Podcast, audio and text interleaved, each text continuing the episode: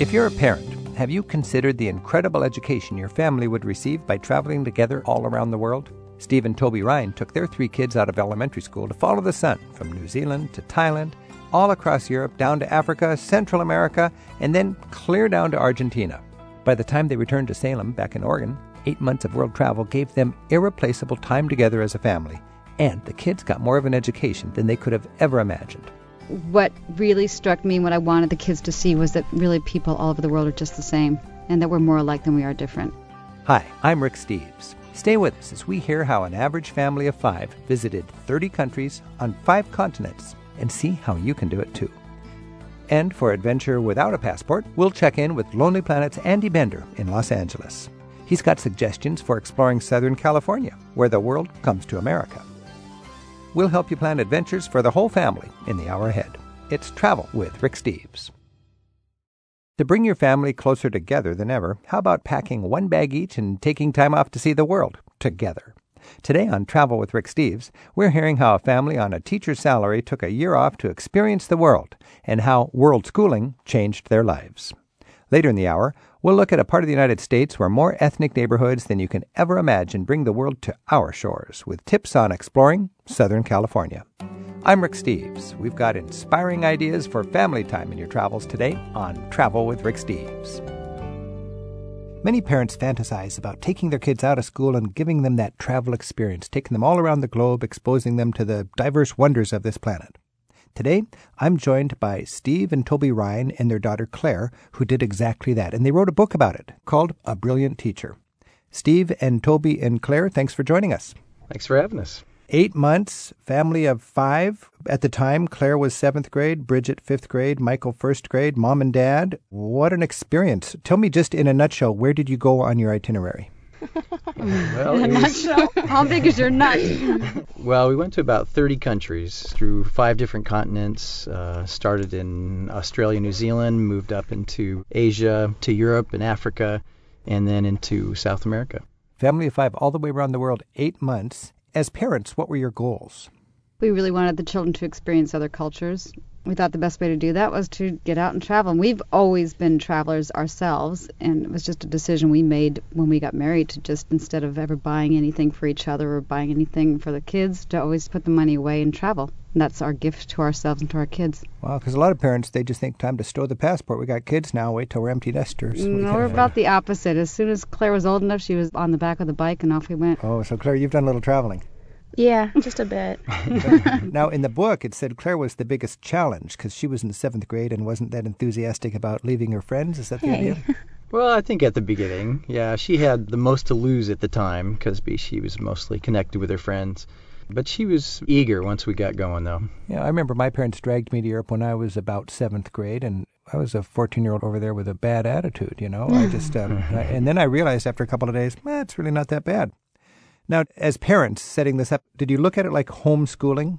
Yes, they were world schooled, is what we say. We hooked it up with their teachers, and Claire actually had a sack of books that she needed to read for her language arts class, and she read them all between Salem and Los Angeles. We couldn't afford to fly from PDX, so part of our deal was to drive the car to Los Angeles, leave it there, and sell it, and then we took off from there. And so by the time we got to LA, she had basically read all the books she needed for that class because she's a voracious reader. And then they stayed in touch with other teachers and were writing papers, and Steve would do the math, I'd do the English, and they were constantly converting every time we went to a different country. This was before euros, so they were converting the money each time we went to a new country, how much is a dollar here. And they stayed in touch with all their classes, and their classes were charting their progress around the world on maps in their classrooms. Oh, so it was more than an education just for your three kids. Their classmates were following their progress as well. Exactly. Oh, that's great. Now, is world schooling is that your term or is that is that? That's my term. Yeah. People said, "So did you homeschool?" I said, "No, we didn't have a home. We were world schooling." Did the public schools endorse this and provide guidelines to make this happen without having to repeat a year of school? Yes, they're all been public educated their whole lives, and they were very open to that. So parents, teachers were great. The parents teachers were, very so supportive. excited about it. Yeah. They thought it was fabulous. Generally, as long as the parents are responsible and going to take the teaching initiative and can scrape together the money, it is an option for anybody within the um, parameters of public schooling to take your kids out for a year uh, and have this rich educational world schooling experience. At least it was for us at the time we did it. I can't vouch for what the Right. climate may be like now. Probably they helps you're both teachers. Yeah. That helps too. well, but but Claire, you read your assigned reading before you even left the country. Yeah, well, I read a lot. I used to get in trouble for that. Yeah, bad girl. We had to take away her library card her freshman year in high school because she spent too much time reading. Wow, that's a nice problem to have with, with a kid. you know, my son just went to uh, Rome for a semester, and you know, he admitted the classroom schooling was was really a little bit of a, a sham almost, but the real education was actually traveling and being there. I would imagine after eight months, the education your kids got was was functioning on the road and being exposed to all these different lifestyles. part of it from our perspective was how it was going to impact them once they came back and you know you don't know whether they're going to be in, in therapy you know 20 years from that experience or uh, whether they'd uh, have something that they remember fondly and one of the neat things that happened was over the course of the last couple of years after we got back is that their school projects would start to reflect some of their experiences that they had uh, around the world. So it was really neat to see it kind of come out in that way. Their writing and pictures that they drew and things like that for their schoolwork in future years. Okay, that's that's the dad's report. Claire, as the actual student, four years later, um, is that wishful thinking on your dad's part, or are you actually a different person having spent eight months uh, world schooling? Oh, definitely different. I guess I kind of had a different area to tap as opposed to most kids applying for college because I was able to say, well, I've been to Africa and when I was there, I got to see this and this and this. And whenever they ask you, you know, like world experience or things that have changed your life, I was able to say something that I'm pretty sure most kids in the States wouldn't be able to talk about. Having been away on the road for eight months, uh, I, I know that the majority of the uh, value has been positive. What were the downsides, Claire? well, I actually went to a charter school for three years in middle school, and the first year for sixth grade, I had to meet everybody like all over again. So I had to start all over, and then leaving in the middle of that.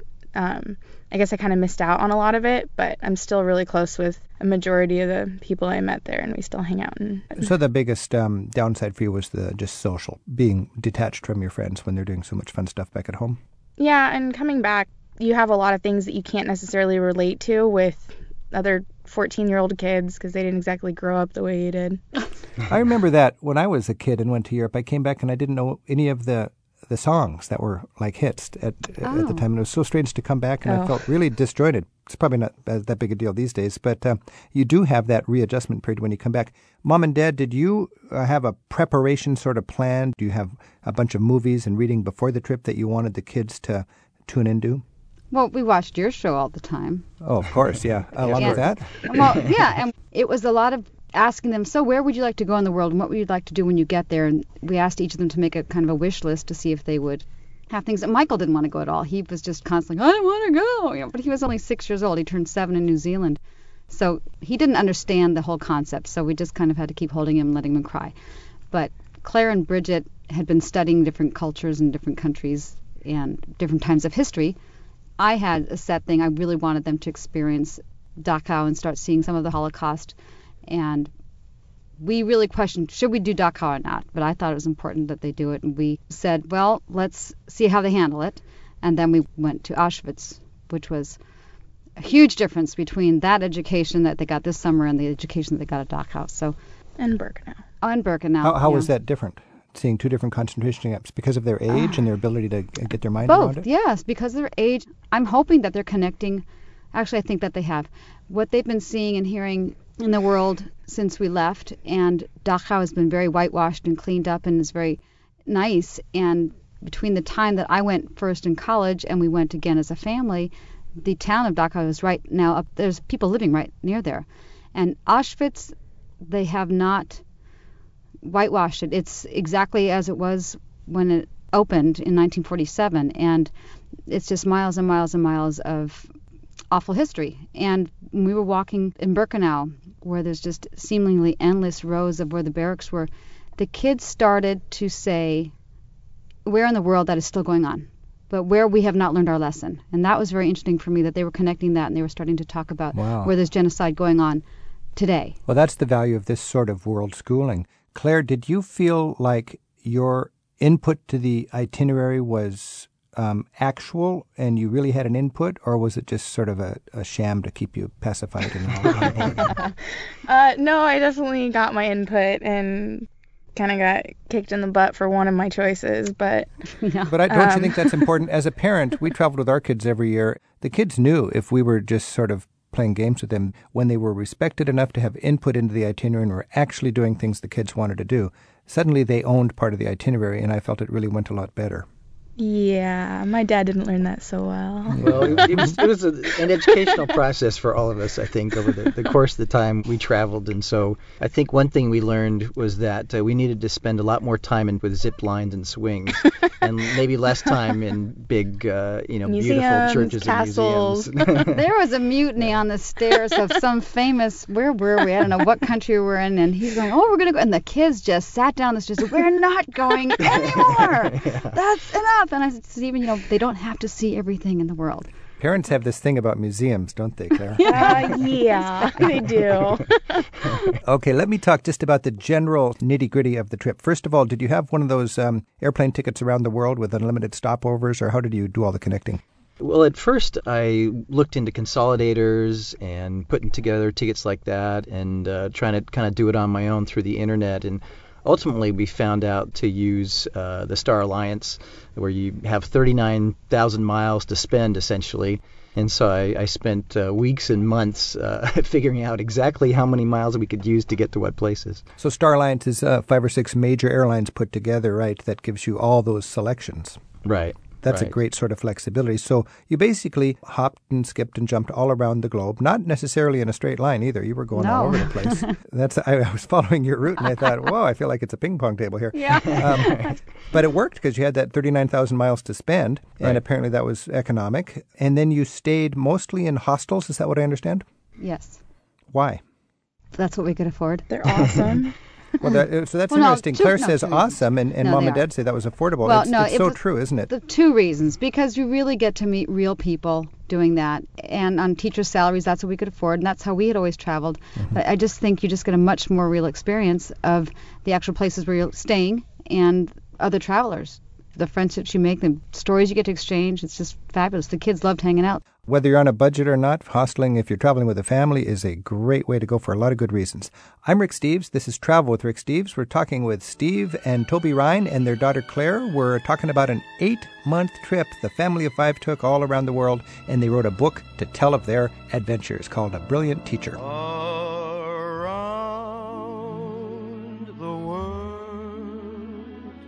I've searched for you. I traveled on when hope was gone to keep a rendezvous.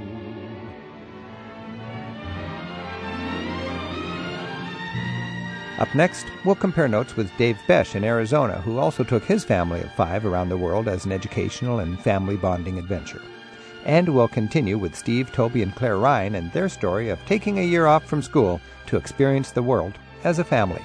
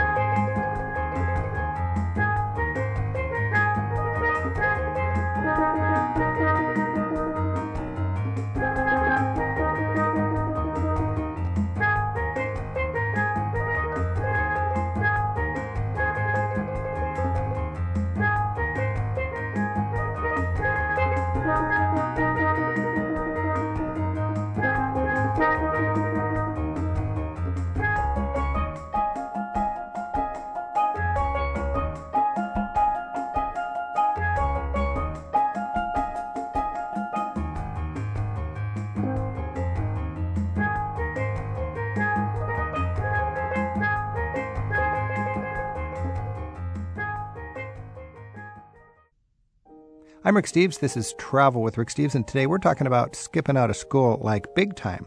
Lose eight months of schooling and call it world schooling and actually come home smarter for it.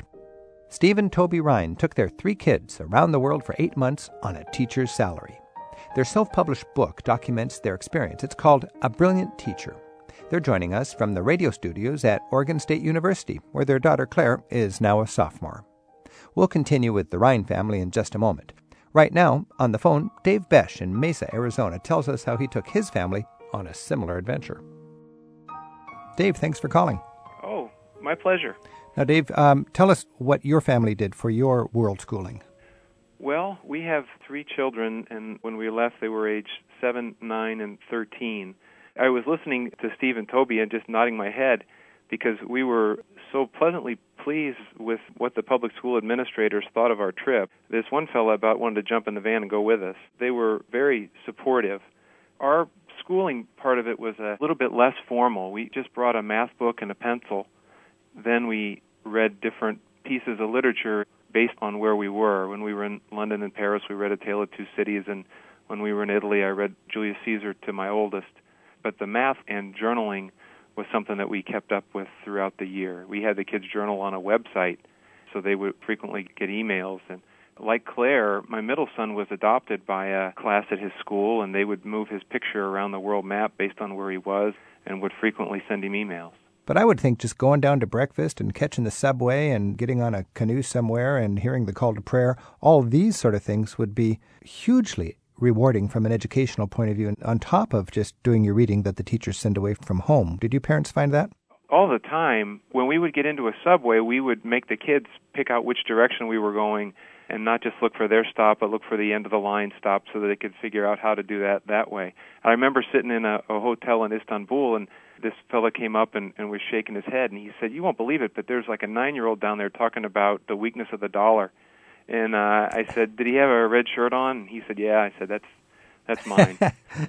That's quite impressive from a parenting point of view to know that your kids can do that. Ann and I would, we took our kids out every May uh, until well into their schooling, and teachers always supported that because I think teachers are thankful that the kids are going to get that exposure.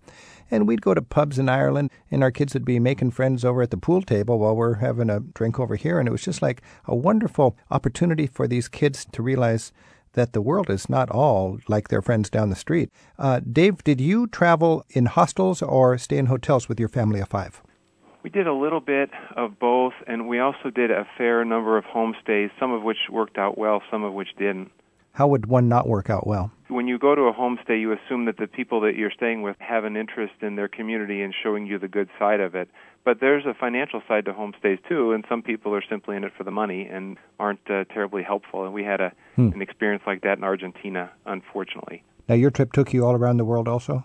It did, yeah. We were gone for 12 months, and like Steve and Toby, we drove a car and then dropped it off and left from the. They, they sound like they left from L.A. We left from the East Coast, and then uh, went to England and then Tanzania and then back through Europe and to India, Thailand. Incredible Japan. experience for your kids. Wow. Yeah.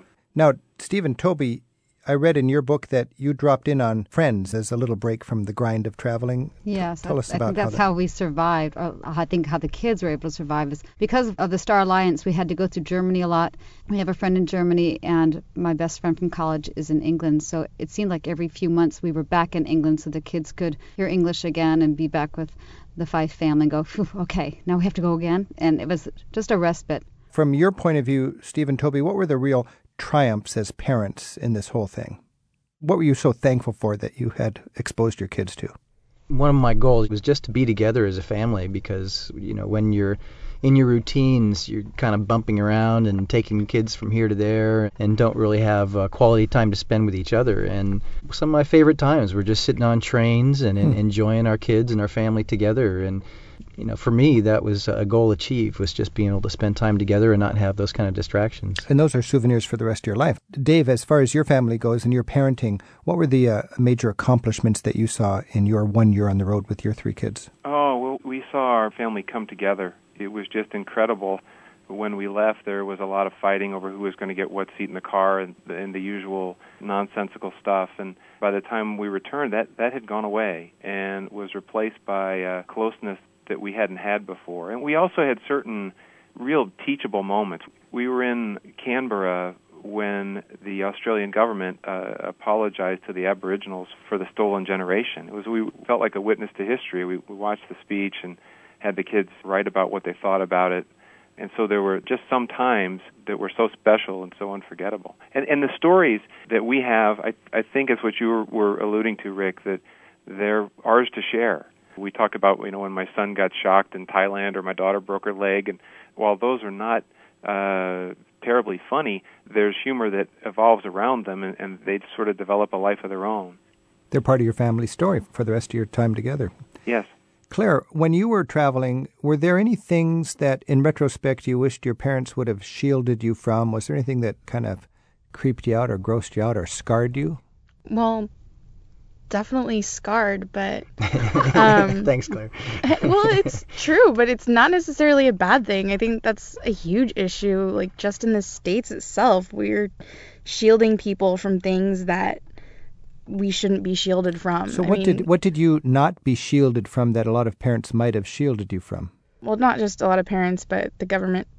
I don't know, just the amount of poverty in different areas, how much our media is controlled by certain groups. I mean, we were gone during 9 11, so I was able to see a lot of how the rest of the world saw what was going on. And I don't know, but trying to get that point of view across to people here in the States, they don't believe it because they weren't able to see the things that I was able to see. Well, it's interesting, isn't it, to have been overseas and to come home and realize you just shake your heads and think, my friends will never understand this because they can't see it from that perspective. You have to have been there almost.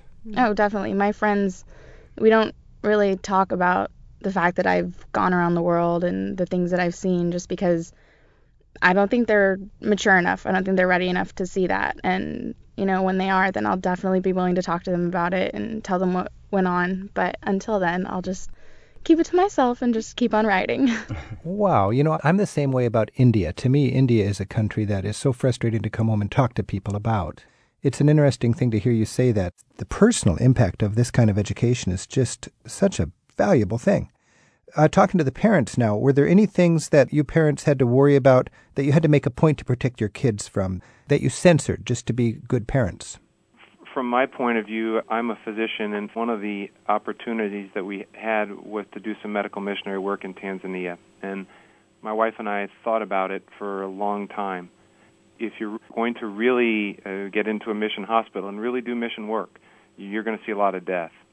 Especially with our youngest, we felt like we had to keep that from her. Our two oldest ones, we would have been okay with them learning that that's the way the world is, but we Mhm. didn't feel with a seven year old daughter that was something that, that we wanted to take on, and that was a very difficult decision to not do that. We did avoid the red light district in Amsterdam. Well, that's an interesting uh, angle, too. I remember Ann and I were in a hotel where they just had pornography on the TV in the room, and it wasn't a paid channel or anything. It's just they don't care about that in Austria, you know. And we both couldn't believe the hotelier would allow this, and Hmm. we had to physically take the TV out of the room. So there's those kind of different sensibilities from country to country, whether it's violence or sex or the gripping poverty, that a parent has to be mindful of as they take especially younger kids around. Yeah. I think also uh, just fear. I think that there were times when uh, Toby and I were worried.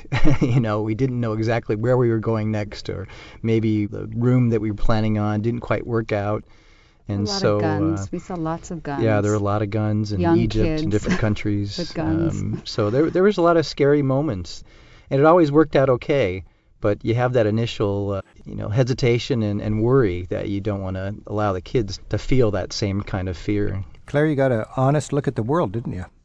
Oh, definitely. And I don't know, too bad more people can't do that. I'm sure the States would be different.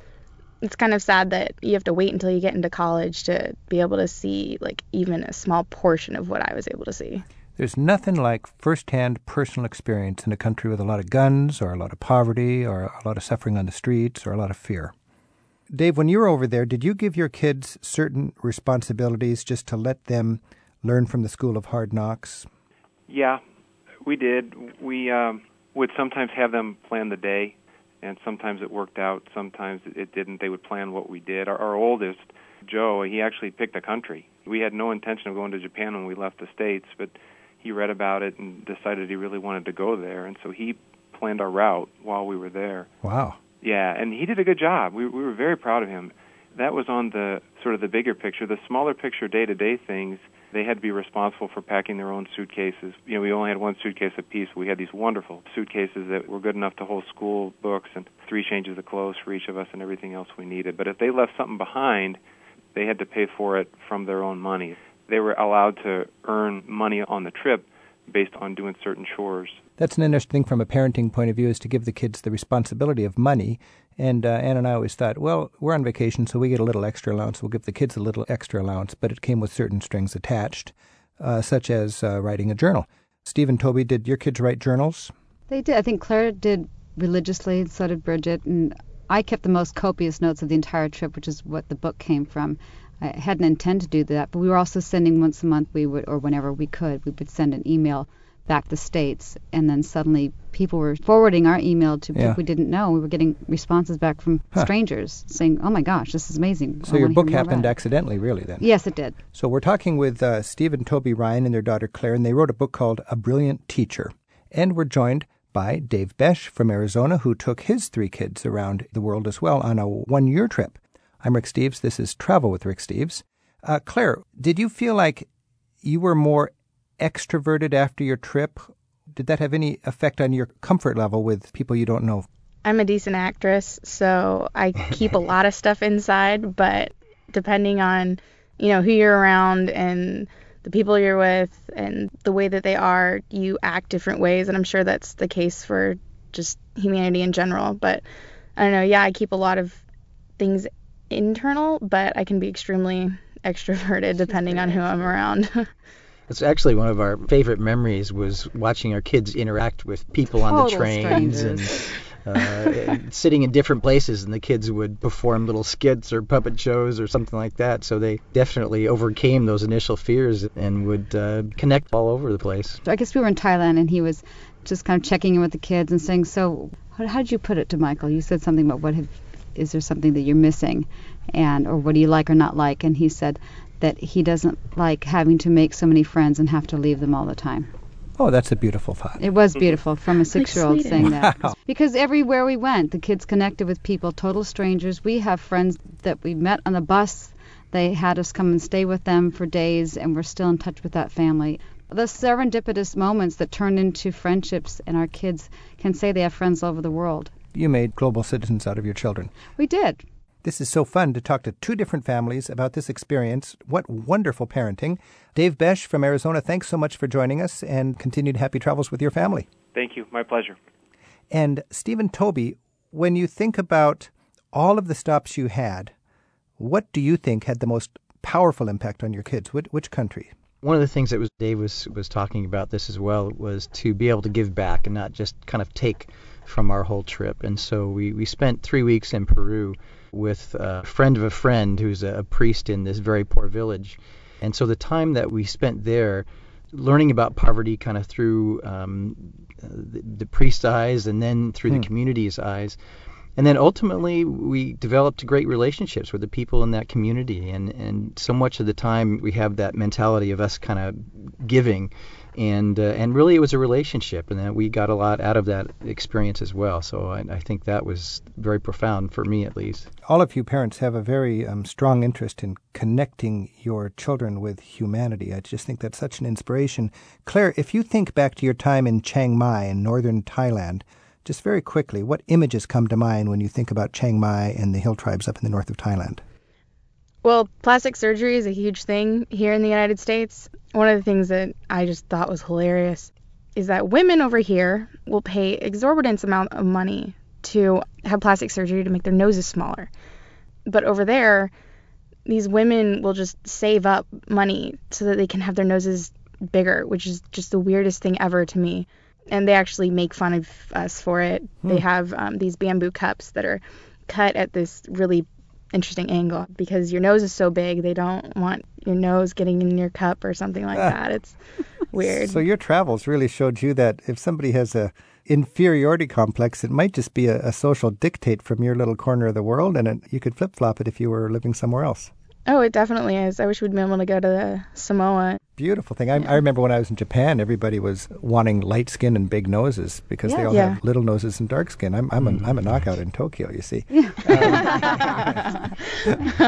I enjoyed uh, in your book that you all contributed apparently to all the various toilets around the world. Was that was that was that a children's toilets. was that a children's writing assignment? We had that little uh, ranking system of you know one star if something actually exists and two stars if it's open and three stars if you don't have to pay to go in it and four stars if you don't fall through into the, the fecal matter below toilets was a constant conversation because it's in constant need and there are times when you there's just nothing around and Big topic for middle school and Yeah. elementary kids. Well, that too, right so. there is going to sell a lot of copies of your book, A Brilliant Teacher, to get a whole family's report on toilets around the world. Even more fundamental than that, I think you parents made a big investment in time and money to show your kids the world, uh, to teach that the world is a brilliant teacher, or to, to illustrate that. Even uh, I remember you writing about Niagara Falls as a kitchen faucet. yes Tell me where that came from. One of the people that we visited was uh, my cousin uh, Heather, who was in the Peace Corps in Paraguay.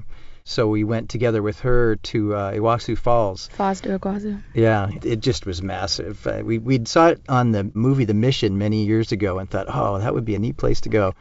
So we went there, and it's you know ten times the size of Niagara Falls, and that was a quote from Eleanor Roosevelt. It's in three countries. It's Wow. pretty big. Yeah, a lot of the places we went were just things that we'd seen in posters over the years or something you'd seen from a clip of a movie and so it's you know where if you want to go anywhere where do you want to go making that wish list but what really struck me what i wanted the kids to see was that really people all over the world are just the same and that we're more alike than we are different and i really wanted them to take that away and i think that they have So, from a parenting point of view and an educational point of view, you'd consider it a success.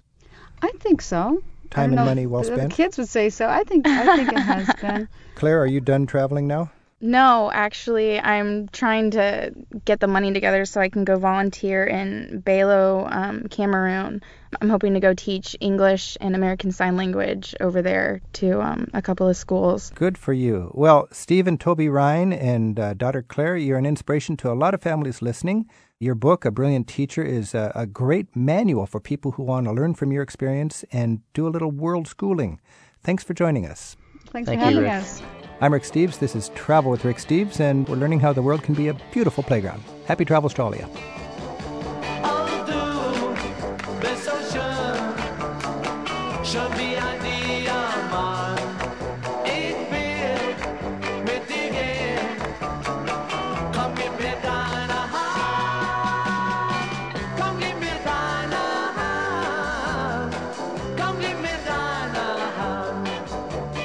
Next on Travel with Rick Steves, we're taking suggestions for getting a taste of the world in one domestic location sunny Southern California.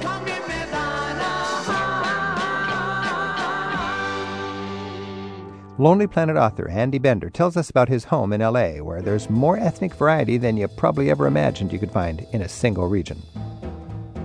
Share your suggestions at 877 333 Rick or by email, it's radio at ricksteves.com. It's travel with Rick Steves.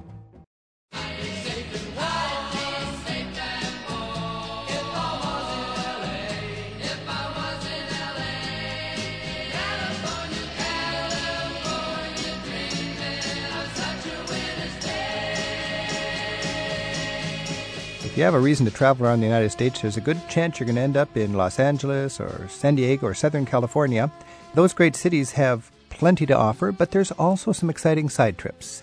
I've invited today Andrew Bender, author of The Lonely Planet Guide to Los Angeles and Southern California, to join us and talk about some of the, the highlights for travelers who want to have a more interesting visit to Southern California. Andrew, thanks for joining us. Rick, it's great to be with you. I think Los Angeles, for one thing, is a city of many different dimensions, and uh, people go there and see the predictable things. But there are a lot of layers to Los Angeles that are probably overlooked. In your book, you mentioned that there's actually more Mexicans in Los Angeles than in any other city other than Mexico City. Is that right? That's correct. And more Hondurans than in any city in Honduras, more Salvadorans than any city in Salvador. We're called the 77th province of Thailand. We have about 140 different nationalities in LA County alone. Wow. So, a traveler going to Los Angeles who wants to appreciate the many ethnicities of that city, what, what are some of the um, uh, special insights you could give in that regard?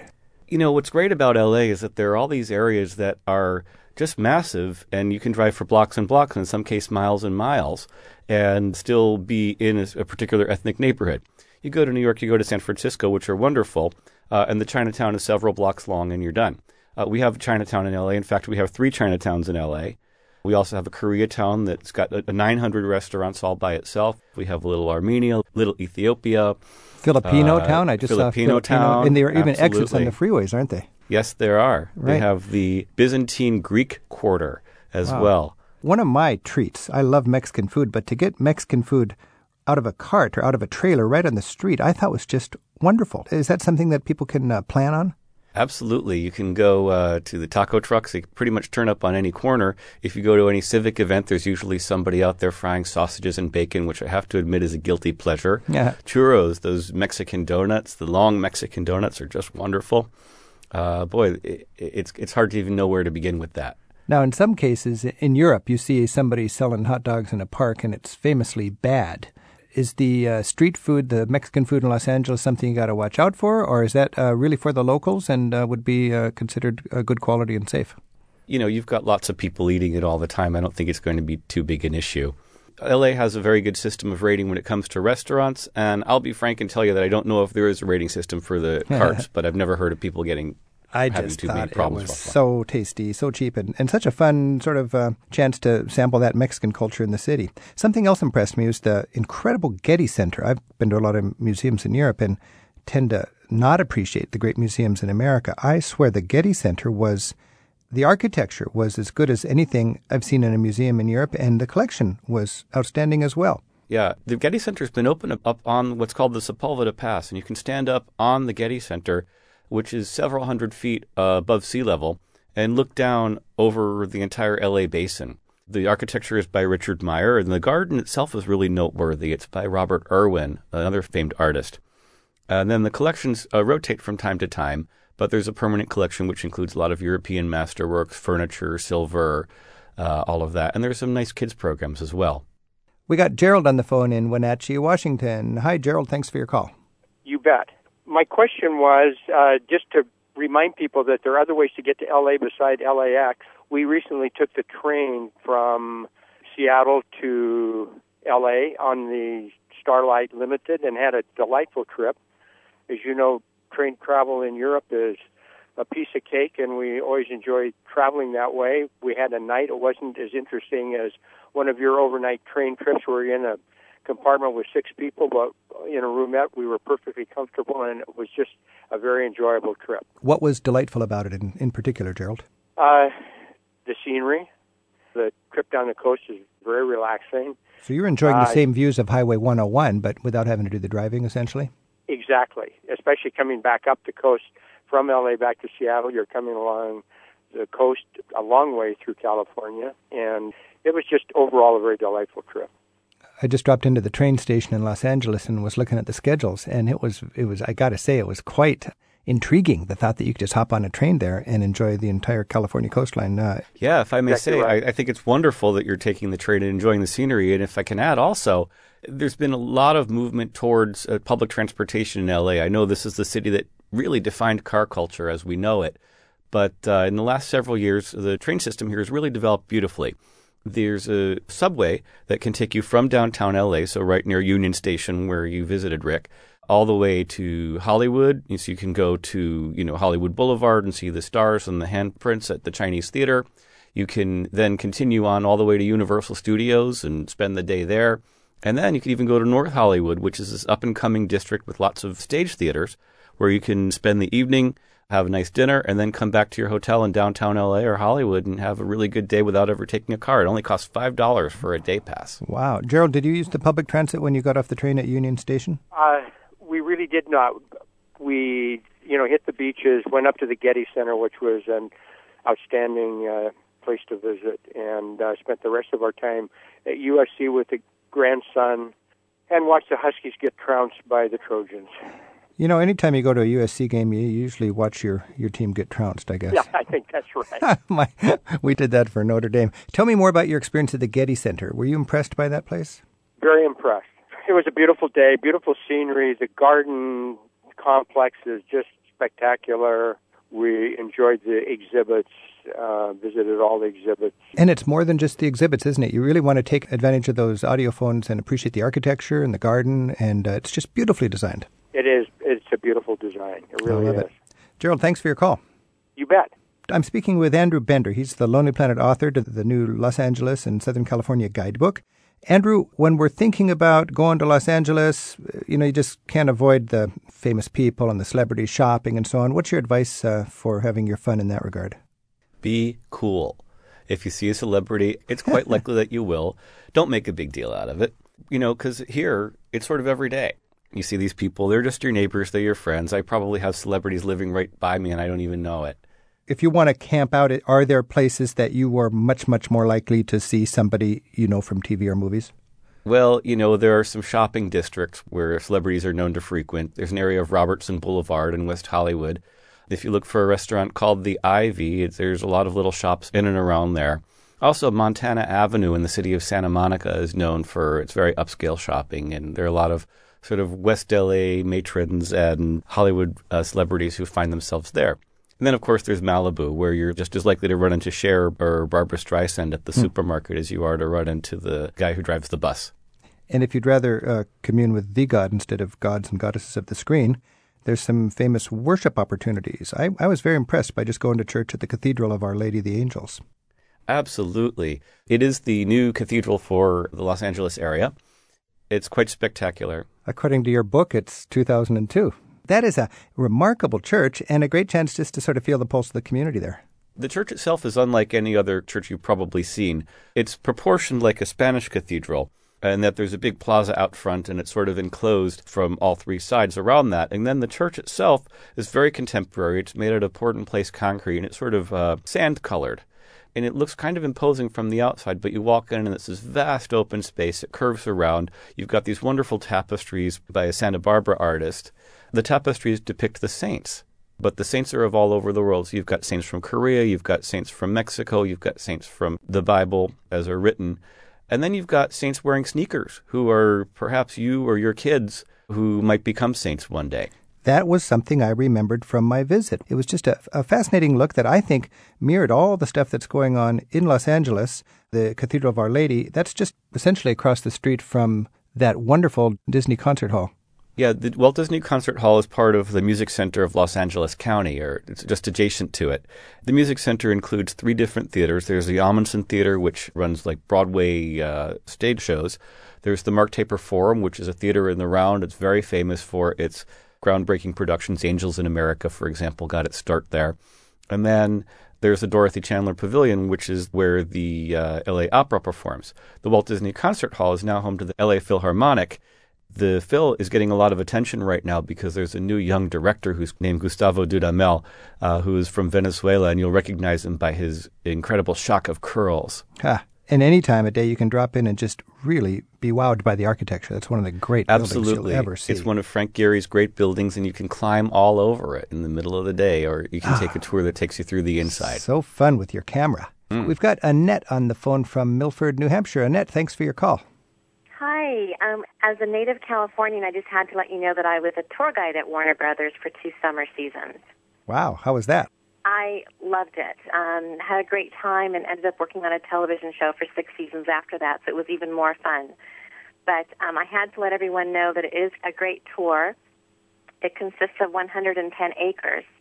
The difference between Warner Brothers and Universal is that Warner Brothers has a lot more on set time that you can go behind the scenes um, into sound stages, props, um, scenic arts, things like that, where you cannot when you're at Universal. It's a whole different tour. So let's see. Annette, you're a former employee of Warner Brothers, and that's your take. Let me make sure that Andrew gets to weigh in because Andrew's job as a guidebook writer is to go to the similar things and recognize people have to choose one or the other. Andrew, how would you say people divide their uh, limited time if they have to choose one or the other? What are the pros and cons?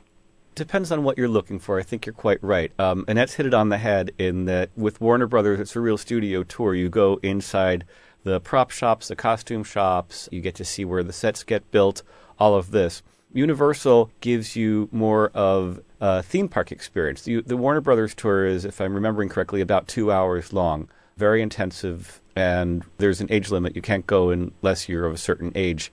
Uh, I think the uh, what is the minimum age requirement? About eight years old or something. Uh, but uh, Universal is a theme park that's meant for all ages. There are lots and lots of rides. There are other attractions. So if you want to get an education in movies, you can do that for a little while, and then you can go ride roller coasters that are also themed around movies, which are lots and lots of fun. So Universal is more of a like a amusement park, whereas Warner Brothers is more of a serious education about movie making. Yes. Exactly. And if I can just point out, there is an amazing museum on the studio lot as well, which um, the second floor right now has many of the um, the props from the different Harry Potter movies. Wow. I actually got to see that exhibit. It's wonderful. Hey, you get to stand underneath the sorting hat, and you, the sorting Yeah. hat will tell you if you're in Gryffindor or, or Slytherin or whatever. So Annette, you know uh, Los Angeles pretty well. Everybody, do. everybody's been to Disneyland, I would imagine. Uh, apart Yeah. from Warner Brothers and Universal Studios, what would you think are the top two or three family destinations that people would want to seriously consider? I think Disneyland for sure, and then um, I did hear you mention uh, the zoo down in San Diego. That would be another destination, and then also, of course, the different beaches in the area. Santa Monica is really nice to walk around. There's also one more shopping center called the Grove, which has a lot to see there as well. Um, Now, about 40 years ago, I went to Knott's Berry Farm and I loved it. Ah. Is that still in business? This is also a nice experience. It's, it's again more targeted toward little kids. Their mascot is sort of the Peanuts gang. Ah. Uh, one fun thing to do if you're down in LA in October is they have the Halloween haunt every year at Knott's Berry Farm, where people jump out and scare you, and they have spiders jumping down from trees, and that's really fun as well. Great. the town of Calico is that still there? The ghost town. You know, I don't know about that. I'm sorry. I remember think, I Calico, think yeah. it still is. Yeah. All right, Annette, thanks for your call. Thank you so much. All right, bye now. Thanks. Bye bye. Speaking with Andrew Bender, he's the author of The Lonely Planet Guide to Los Angeles and Southern California. Andrew, uh, Annette mentioned, and uh, I've enjoyed just in Santa Monica. If you're in Los Angeles, it's so accessible. You got that classic pier there. I think a fun thing to do in Santa Monica is you can just rent a bike or some of those crazy kind of bikes and, and just enjoy the coast. There's a bike path that goes all the way from Pacific Palisades, which is north of Santa Monica, all the way down to the beach cities of Hermosa, Manhattan, and Redondo Beach. And then you can even continue on up to the hills of Palos Verdes, which are these giant cliffs overlooking the Pacific. The entire way, you're pretty much along the ocean. And so you've got the beach on one side, the city on the other. There is one little detour through the area of Marina del Rey, but you're going around a marina, so that's nice too. I will also say about Santa Monica, it's terrific for kids. You mentioned the pier. I had my niece and nephew, who are seven and five, visiting just a few months ago. I got to tell you, I think the pier was their favorite thing. It's this very old fashioned amusement park on the pier where you've got a tame little roller coaster, you've got a beautiful, environmentally friendly Ferris wheel with LED lights that create a beautiful light show at night. And then the bumper cars and all these sort of classic uh, pirate ship kind it's of a delightful people watching scene, too. Absolutely. A couple other places to mention in Santa Monica. There's the Third Street Promenade, which is this little shopping area with lots of street performers usually during the day, Uh-huh. and about 22 movie screens right in the vicinity, so it's always busy with people coming to the movies. Uh, there's also an area called Main Street, which is a little more homegrown. You've got uh, sort of basic, uh, very simple, fun coffee shops, but everything is really nicely put together, and I think you'll enjoy that. And one thing, I, I was just down in San Diego, and in La Jolla, they've got this wonderful little wall where the s- seals hang out, or the sea That's right. There's a seal colony right over there. Yes. And then you've got this Uh, local battle going on. Is it for the children, the human children, or is- is it for the sea lions? Well, the interesting thing is it's called Children's Beach, and so uh, you know, is it for the children? Is it for the sea lions? Boy, I'll let them fight that out down there. I'm not going to go there. I think uh, if possession is nine tenths the law, it's clearly for the seals because they're laying there and you're not going to get rid of them. Hey, it's been That's a joy right. talking to you, Andy. It's such a wonderful area, Southern California. I want to remind people Andrew Bender's book is uh, The Lonely Planet Guide to Los Angeles and Southern California. I'm Rick Steves. This is Travel with Rick Steves. And Andy, thanks for joining us. Thank you so much, Rick. Welcome to the Hotel California.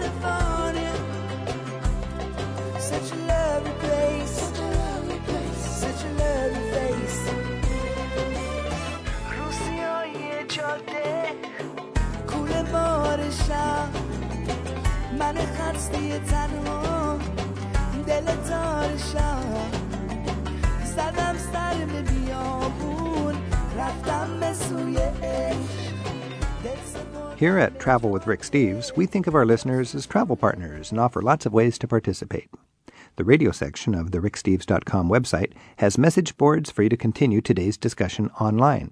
And, if you're feeling creative, send us a poem. Here's some original haiku we thought you'd enjoy from some of our traveling listeners. Sally Tierney of Burien, Washington, emails us to say she believes in enjoying your own neighborhood as much as traveling to faraway places. She sent us a collection of haiku about her commute on Interstate 90 in the Seattle area. Rain hued car rides into the blind, boiling storm. Lights off, tires singing. And she writes us these impressions of the Cascade Mountains. Swath of stars beneath the cloud kissed tree line wink off as dawn lights North Bend. And over the wide calm moments before dawn, flurries are geese on the wind. Kevin Nguyen from Orange County, California, writes us to say he considers Seattle his home away from home. He wrote this haiku in honor of the Pacific Northwest. Pines in sun and mist, centuries in rank and file stand, beauty guards my peace. And Diane Yale Peabody of Amherst, Ohio, visits the Northwest often. It's where her son and his wife now live. She sends us this tribute to the region land of rain and snow, from mountain to sea, green upon green upon green. Send us an original haiku from your travels or a short essay bragging about where you live. Links are in the radio section of ricksteves.com.